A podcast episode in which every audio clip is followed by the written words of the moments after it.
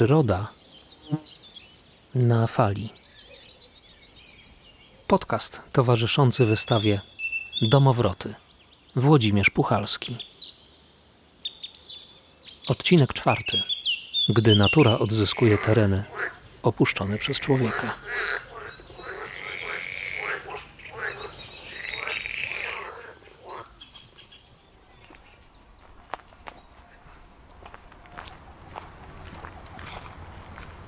Miasto czy nie miasto? Miasto, ale jakbyśmy byli gdzieś zupełnie w jakiejś absolutnej dziczy. Czyli miasto, ale, ale trochę nie miasto. Ten świat kontrastów, ten kamieniołom Libana.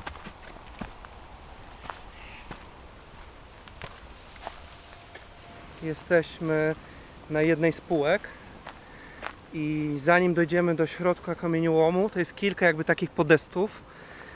E, I to jest jego też niezwykły urok, że każdy jest zarośnięty troszeczkę inaczej, że ta sukcesja nie przebiega równomiernie i w kamieniołomie Libana są tereny, które niemalże są łąkowe albo półpustynne i są tereny, które przypominają po prostu gęstą dżunglę, samosiejek z bogactwem gatunków.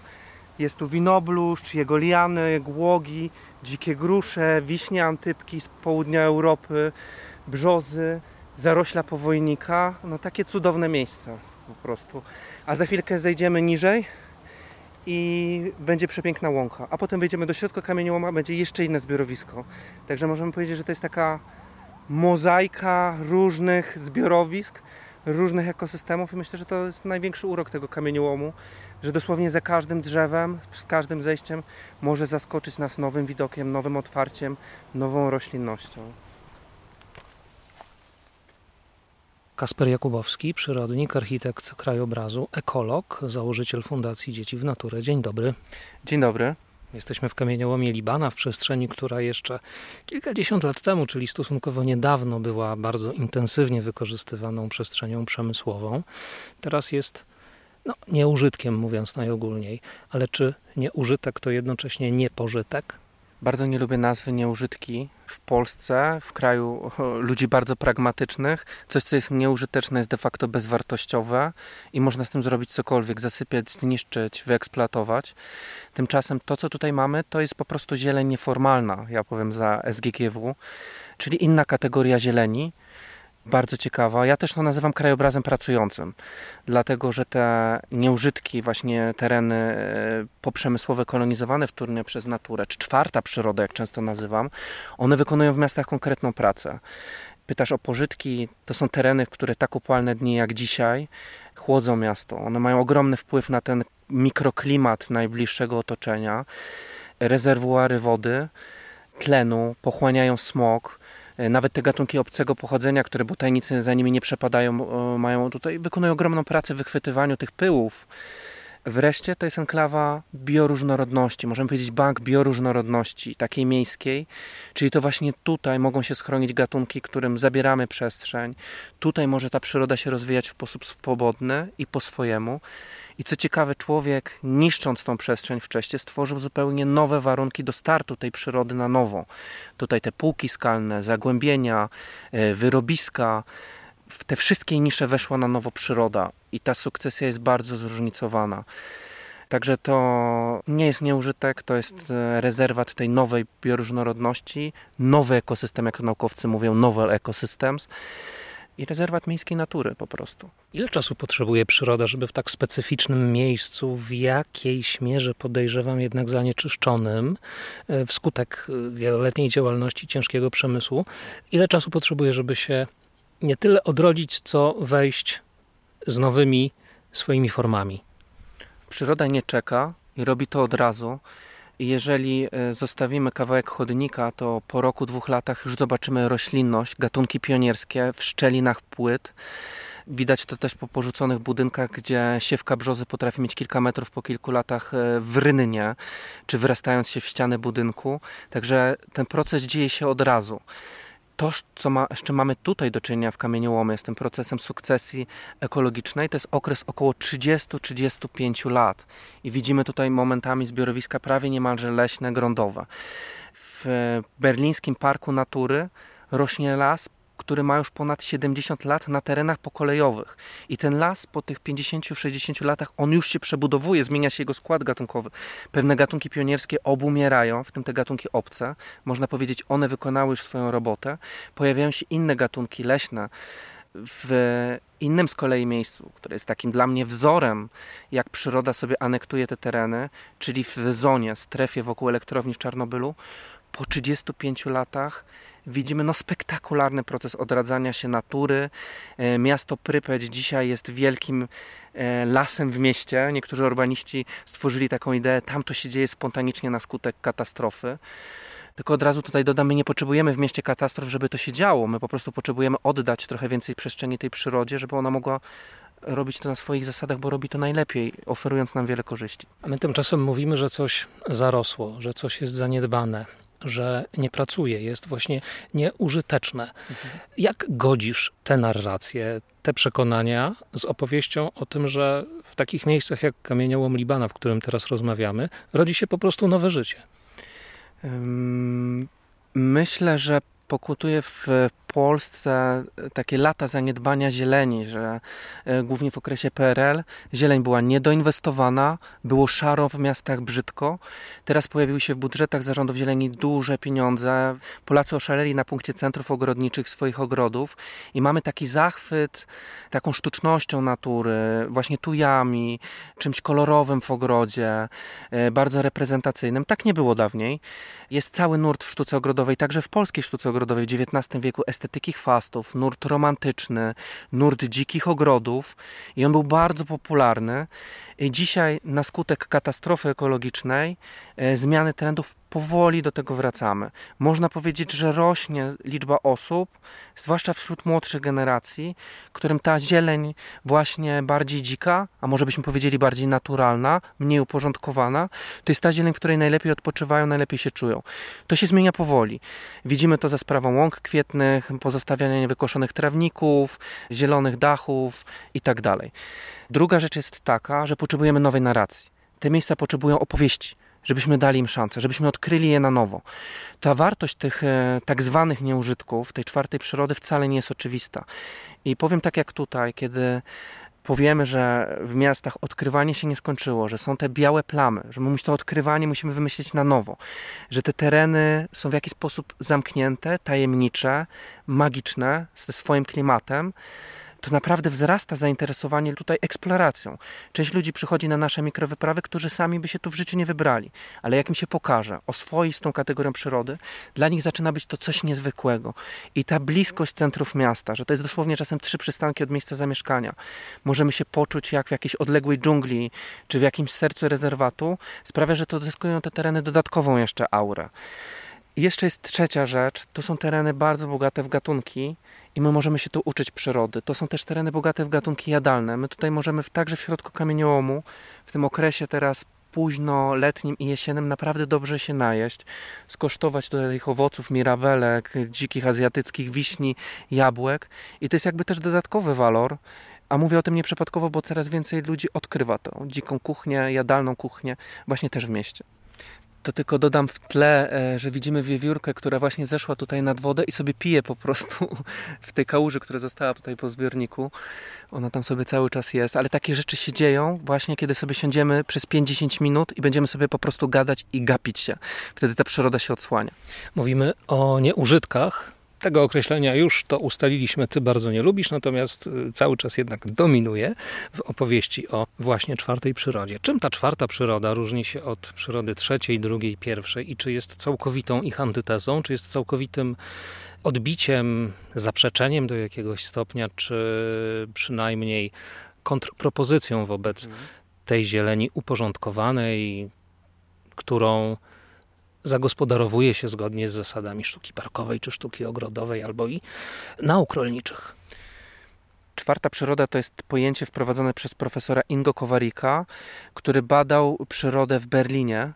Wyróżnił cztery kategorie. Krótko mówiąc, pierwsza przyroda to jest ta pierwotna, ta naturalna, ta prawie nieprzekształcona, której już prawie nie mamy wcale. Czasami to są jakieś fragmenty rezerwatów, e, z parków narodowych. Druga przyroda to jest przyroda, którą myśmy przekształcili, ponieważ korzystamy z jej zasobów, czyli krajobrazy rolnicze, sady, aleje, plantacje. Wreszcie jest trzecia przyroda, czyli ta przyroda historycznych ogrodów, e, zieleń urządzona, bezpieczna, zadbana, wymagająca dużych nakładów na pielęgnację, żeby miała swoją jakość. Ona może być mniej różnorodna lub bardziej. To są też ogródki kieszonkowe w miastach, to są też balkony, zielone dachy. I większość tutaj projektantów, czasami przyrodników, zatrzymuje się tutaj. Natomiast jest jeszcze czwarta przyroda. To jest ta przyroda, no właśnie, nieużytków. To jest przyroda terenów opuszczonych, zarzuconych przez człowieka. To mogą być tereny rolne w miastach, które po prostu zaczynają zarastać, ale też pustostany, tereny poprzemysłowe, ich jest całkiem sporo, torowiska. Jakbyśmy sobie zaczęli zmapować tą czwartą przyrodę, to jest jej bardzo dużo. No i dzisiaj to są właśnie te banki tej miejskiej bioróżnorodności. To jest ten bufor dla natury, to jest ta spontaniczna przyroda. I dlaczego czwarta przyroda? Dlatego, że ta przyroda zaczyna być intensywnie badana w miastach zachodnioeuropejskich. Drugie zagadnienie poruszyłeś, czy to może być kontrapunkt, alternatywa dla zieleni urządzonej. I tak i nie. Ja też nie jestem za tym, żebyśmy stawiali na szali, że z jednej strony te zieleń urządzona, z drugiej strony czwarta przyroda. Potrzebujemy i tego, i tego.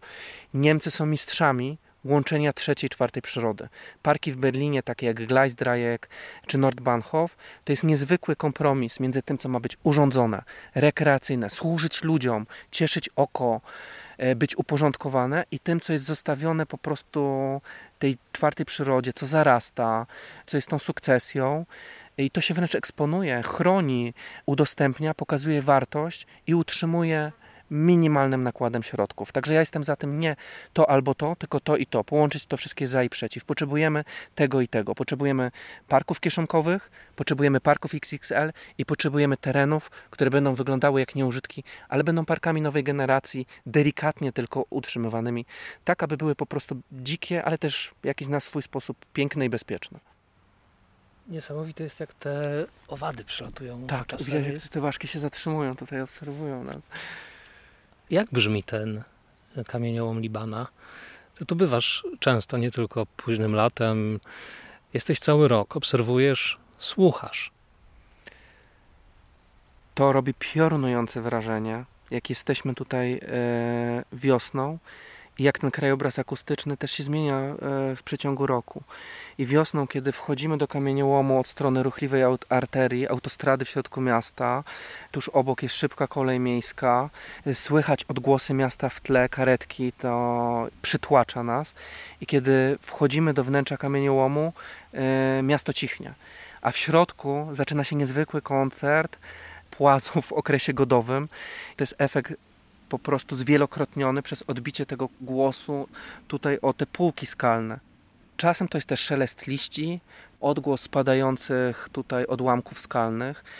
Ogromne wrażenie zrobiło na mnie w tym roku, w lutym tutaj, w trakcie roztopów. Odpadające skały, po prostu to był dźwięk olbrzymów albo stada dzików po prostu podnoszącego się do ucieczki, ale to były po prostu wielkie odłamki skalne pękające. Tutaj to jest ogromna erozja też geologiczna. Te skały odpadają, tworząc też nowe zupełnie siedliska, aby ta sukcesja mogła się zaczynać ciągle na nowo. Kamieniołom też jest mokry. Ten poziom wody też ma tutaj ogromny wpływ. Też jak tutaj siedzimy, można usłyszeć czasem ważki, które przelatują. To jest taki odgłos tych hitynowych ich tutaj skrzydeł. Wreszcie śpiew ptaków on wiosną jest bardzo intensywny, teraz trochę przygaszony. E, można usłyszeć też wieczorem nietoperza, a najczęściej o tej porze roku bzyczenie komarów.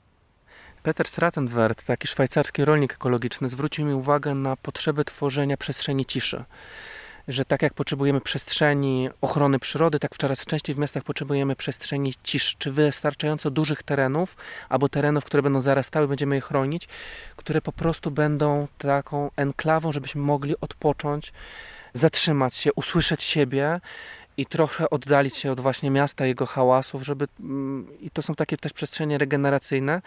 I te przestrzenie muszą być w miastach, a nie tylko poza miastami. I chodzi też o to, żebyśmy nie musieli po prostu zakładać słuchawek od iPhone'a, żeby odpocząć chwilę od tego zgiełku.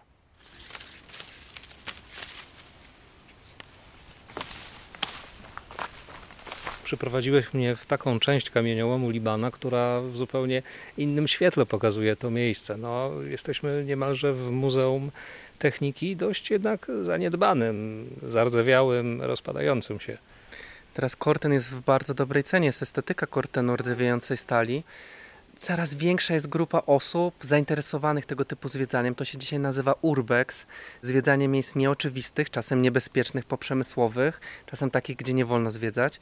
No i ten kamieniołom Libana, dodajmy to miejsce niebezpieczne, jest takim przestrzenią właśnie urbexową. Y, mnie to, co fascynuje, to może niekoniecznie tutaj te rdzewiące konstrukcje, choć one wyglądają spektakularnie, ale właśnie to zderzenie z naturą, która sobie tutaj wkracza, E, można tutaj czasem zobaczyć pustułkę, jak sobie siedzi na którymś z tych tutaj mostków poprzemysłowych.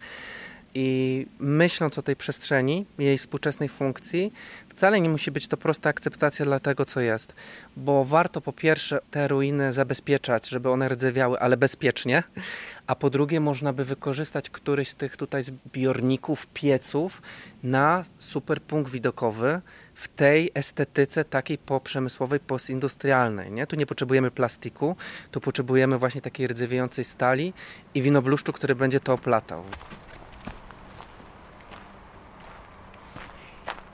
Wspięliśmy się na e, teraz próbuję ustalić kierunki świata chyba na południową Patrzymy ścianę. na południe. No właśnie, kamieniołomu. No i e, można sobie, można sobie wyobrazić, e, jak ta przestrzeń wyglądała te setki tysięcy lat temu, czy wręcz miliony lat temu, kiedy, jak powiedziałeś na początku naszego spotkania, Kraków był zalany morzem. Dokładnie tak. Dzisiaj kamieniołom jest zalany wodą. Geologia to są te półki skalne i to są bardzo ciekawe procesy. Natomiast to, co mnie fascynuje, to jest zobacz ten las na kilku hektarach. Cały czas jesteśmy w środku Krakowa. Możemy iść na Wawel, za 15 minut będziemy w centrum. I mamy tutaj po prostu z takim lasem puszczańskim, puszczańskim w cudzysłowie. Tu można zobaczyć czaple, można zobaczyć sokoły, pustułkę, możemy zobaczyć dzika w środku kamieniołomu. Mnie to ekscytuje, że to jest tak blisko nas. Czy to była sprawa oczywista, że kamieniołom Libana stanie się właśnie przestrzenią, która gości czwartą przyrodę, czy też nad którym swoją władzę roztoczyła czwarta przyroda? Zupełnie nie. Przyroda się tym nie przejmuje i robi to po swojemu i robi to spektakularnie szybko, jak już mówiliśmy. Natomiast wśród osób, którym bliskie jest to miejsce na sercu, wartość tej czwartej przyrody wcale nie jest oczywista. Było dużo postulatów o tym, że te zarośla tutaj, te chaszcze, te krzaki, że to degraduje pamięć o tym miejscu, bo tu jest też dużo martyrologii, historii przedwojennej, wojennej i generalnie e, były postulaty, żeby wycinać to wszystko, upamiętniając historię tego miejsca. Wydaje mi się, że w Polsce zrozumienie tego, że przyroda, natura e, też może być formą upamiętnienia, takiego pokazania też no, zwycięstwa życia nad śmiercią i też e, pokazywać, jak upływa ten czas od tych wydarzeń, jest bardzo niskie. My ciągle popadamy w taki konflikt natura-kultura Tymczasem te wątki da się naprawdę pogodzić i to też pokazują bardzo dobre projekty urbanistyczne, gdzie są pomniki, które wręcz włączają taką przyrodę i sukcesję naturalną do miejsc pamięci, do form upamiętnienia, do pomników. Całe szczęście to się zmienia. Przykładem jest rewitalizacja Kopca Powstania Warszawskiego, gdzie powstanie pierwsza w Polsce ścieżka czwartej przyrody i pokazanie też, że ta natura, kultura, że to tworzy efekt synergii, że 2 plus 2 jest 5 i to się wszystko da połączyć. Druga rzecz to były plany wokół rewitalizacji kamieniołomu Libana i w dużym skrócie, nieużytek, tak zwany, będzie w tym roku prawdopodobnie stanie się użytkiem ekologicznym. I to jest zmiana fundamentalna. Hmm. E, powiedzmy jeszcze, dwa słowa o historii tego miejsca. Mhm. Jaka jest historia tego miejsca? Bo wiele wątków mhm. łączy się właśnie tak. w kamieniołomie Libana. Historia tego miejsca wiąże się z tym, że są tu ogromne pokłady wapienia, czyli można powiedzieć, że tutaj było dawniej morze po prostu. I Kraków jest zbudowany dzięki temu materiałowi i efekty możemy zobaczyć w architekturze Krakowa, w nawierzchniach budynków, czy e, w fortyfikacjach. To była historia przemysłowa. Był jeszcze okres tutaj wojenny, gdzie było to po prostu obóz pracy. Wpływ na to odbiór historycznego miejsca miał obóz Płaszów, który znajdował się dosłownie u granic kamieniołomu, tam, tam się rozciągał. I wreszcie od 30-40 lat ten proces sukcesji naturalnej, ta sukcesja nie przebiega w taki modelowy sposób jak w parkach narodowych. Ona jest trochę zaburzona i to wynika z tego, że ta warstwa jest antropogeniczna. To człowiek stworzył to miejsce, tą wielką dziurę w litosferze i te pozostałości tam tego betonu, co widzieliśmy, tych asfaltów, tutaj tu gdzie jesteśmy, tych wnęk kamieniołomów, tych nisz, to jest w 100% działalność człowieka. I ta przyroda, która tutaj wkracza, ta sukcesja też przebiega inaczej. Widzimy tutaj, że oprócz tych gatunków rodzimych są też gatunki obcego pochodzenia. Robinia akacjowa ze Stanów Zjednoczonych, nawłoć kanadyjska, która całe szczęście nie jest tutaj jakoś masowo.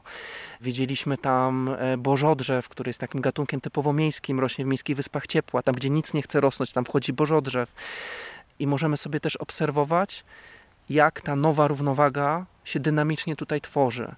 Dzisiaj te gatunki obcego pochodzenia wcale nie tu nie dominują. Zobaczymy za 20-40 lat, jak w betonowej dżungli, jaką są miasta, w tych betonowych patelniach przegrzanych, te gatunki będą sobie radzić. I czy będą sobie radzić te gatunki obce, które to kolonizują, czy te gatunki rodzime, które tutaj wchodzą, jak wierzby, topole, klony, derenie, świdwy, czy też te gatunki zielne tutaj na dole no, to jest ogromne bogactwo bioróżnorodności, ale ważne są te procesy. Ja tutaj patrzę na to często troszeczkę inaczej niż botanicy, bo patrzę tu z perspektywy tych procesów naturalnych. Mnie ta zmiana w tym kamieniołomie fascynuje. Może dlatego mam troszeczkę inne spojrzenie na te przemiany przyrodnicze, jako tu zachodzą i jakby z większą czułością też patrzę na te gatunki obcego pochodzenia, które się pojawiają, a z kolei, które część przyrodników chciałaby eksterminować z całą bezwzględnością, tak jak to jest w innych terenach cennych przyrodniczo. Mi się wydaje, że to są takie miejsca, gdzie możemy sobie pozwolić na mniej ingerencji, więcej obserwacji i często kamieniołom Libana nazywam takim laboratorium miejskiej natury. Laboratorium Miejskiej Natury to jest y, miejsce, w którym rozmawiałem z doktorem Kasprem Jakubowskim, architektem krajobrazu, przyrodnikiem, ekologiem, założycielem Fundacji Dzieci w Naturę. Bardzo dziękuję. Dziękuję bardzo. Bartosz Panek, do usłyszenia w kolejnym odcinku. To był podcast Przyroda na fali. Towarzyszący wystawie Domowroty Włodzimierz Puchalski w Międzynarodowym Centrum Kultury w Krakowie.